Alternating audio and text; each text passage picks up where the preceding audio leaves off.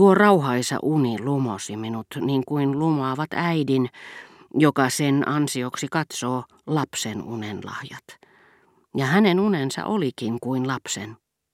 Hänen heräämisensä niin ikään, niin luonnollinen, niin hellä, ennen kuin hän edes tajusi missä oli, että mietin joskus kauhuissani, oliko hän ennen kuin tuli asumaan luokseni, tottunut nukkumaan kaksin ja näkemään silmänsä avatessaan jonkun vieressään.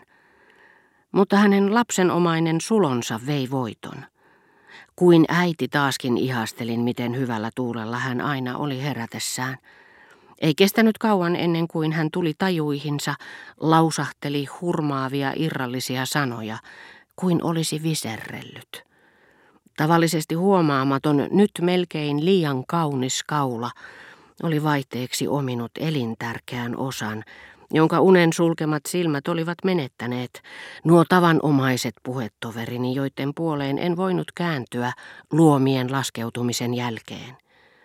Suljetut silmät suovat kasvoille viatonta ja vakavaa suloa, poistaessaan kaiken, mitä katseet liikaakin ilmaisevat, ja niin oli myös Albertinin herätessään lausumissa, taukojen erottamissa, mutta silti puhuvissa sanoissa, puhdasta kauneutta, jota eivät kaiken aikaa tahri, kuten keskustelua, kielelliset tottumukset, toistot, virheitten jättämät jäljet.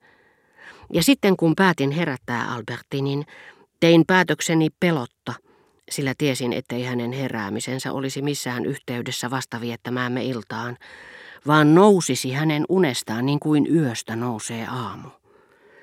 Kohta kun hän oli hymyillen raottanut silmiään, hän oli tarjonnut suutaan, ja ennen kuin hän oli ehtinyt sanoa sanaakaan, olin jo maistanut siinä samankaltaista rauhoittavaa raikkautta kuin puutarhan päivänkoittoa edeltävässä hiljaisuudessa.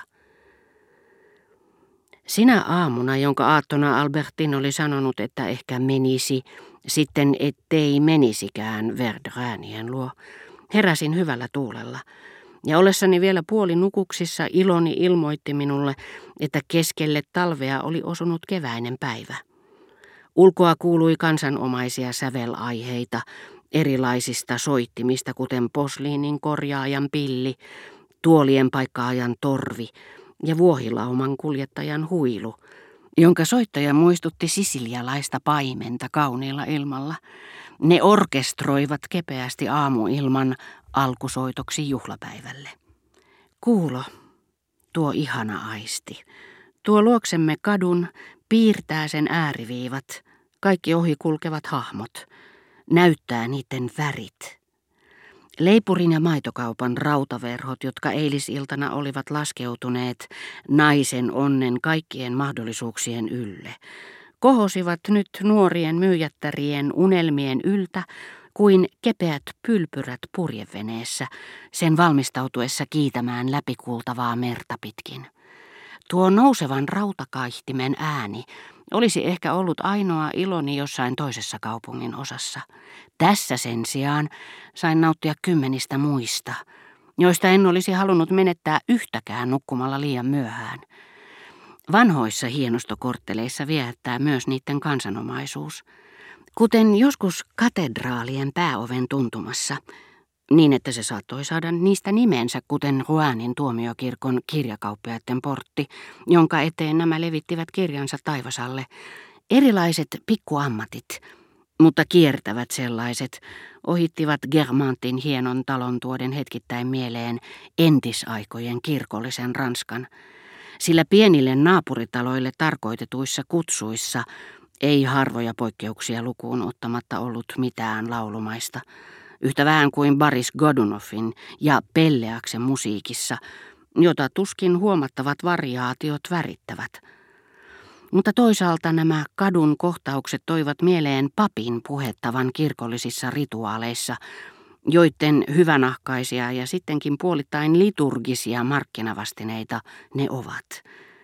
Koskaan en ollut nauttinut niistä niin kuin nyt, kun Albertine asui luonani. Ne olivat ikään kuin iloinen merkki hänen heräämisestään, ja kiinnittäessään huomioni ulkomaailmaan saivat minut paremmin tuntemaan rakkaan ja tahdostani riippuvan läsnäolon rauhoittavan vaikutuksen. Tietyt kadulla kaupitellut ruokatavarat, joita henkilökohtaisesti inhosin, olivat kovasti Albertinin mieleen, niin että Françoise lähetti niitä ostamaan nuoren juoksupoikansa, joka taisi tuntea itsensä hieman nöyryytetyksi, tungeksiessaan kaiken rahvaan keskellä. Erinomaisen selvästi tässä perin rauhallisessa korttelissa, missä äänet eivät enää olleet Françoisille surun, vaan minulle ilon aihe, kantautuivat korviini, kukin omassa sävellajissaan. Riimit, joita kansanihmiset lausuivat samaan tapaan kuin Boris Godunovin kansanomaisessa musiikissa, missä ääntämistapa hädin tuskin muuttuu sävelestä toiseen siirryttäessä. Kuuntelin kansanjoukon puhuttua kieltä muistuttavaa musiikkia. Voi mitkä bigornot, kaksi suuta bigornot, pani ostajat kiiruhtamaan kohti tötteröitä, missä myytiin näitä kaameita pikkusimpukoita, jotka olisivat kuvottaneet minua, ellei Albertinia olisi ollut. Niin kuin muuten etanatkin, sillä kuulin niitä myytävän samaan aikaan.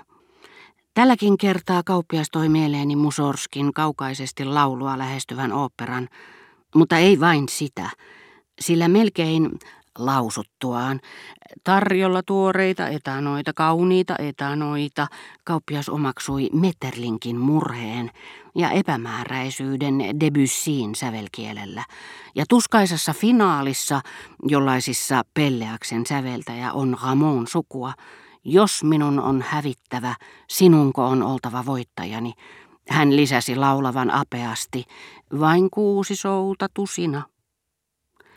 Minun on aina ollut vaikeaa ymmärtää, miksi erittäin selkeät sanat kuiskattiin niihin sopimattomaan äänensävyyn mystillisesti, kuin salaisuus, joka saa kaiken näyttämään suruisalta vanhassa linnassa, minne Mélisande ei ole onnistunut tuomaan iloa, ja syvällisesti kuin vanhan Arkelin ajatukset, hänen yrittäessään yksinkertaisin sanoin tuoda julki kaiken viisauden, kohtalon kokonaisuudessaan. Samoja säveliä, joissa kasvavalla hellyydellä kohoaa Allemonden vanhan kuninkaan tai Golandin ääni todetakseen, mitähän täällä tapahtuu. Se tuntunee oudolta, muttei ehkä mitään hyödytöntä, tai ei pidä pelästyä, se oli vain pikkuinen olentoparka, salaperäinen kuin kaikki muutkin.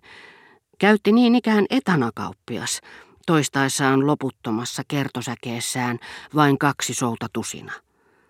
Mutta tämä metafyysinen valitus ei ehtinyt haipua rannattoman laitamilla, se keskeytyi torventoitotukseen. Tällä kertaa kysymys ei ollut mistään syötävästä, libreton sanat kuuluivat, koirat keritsen, kissat kuohin, leikkaan korvat, katkon hännät.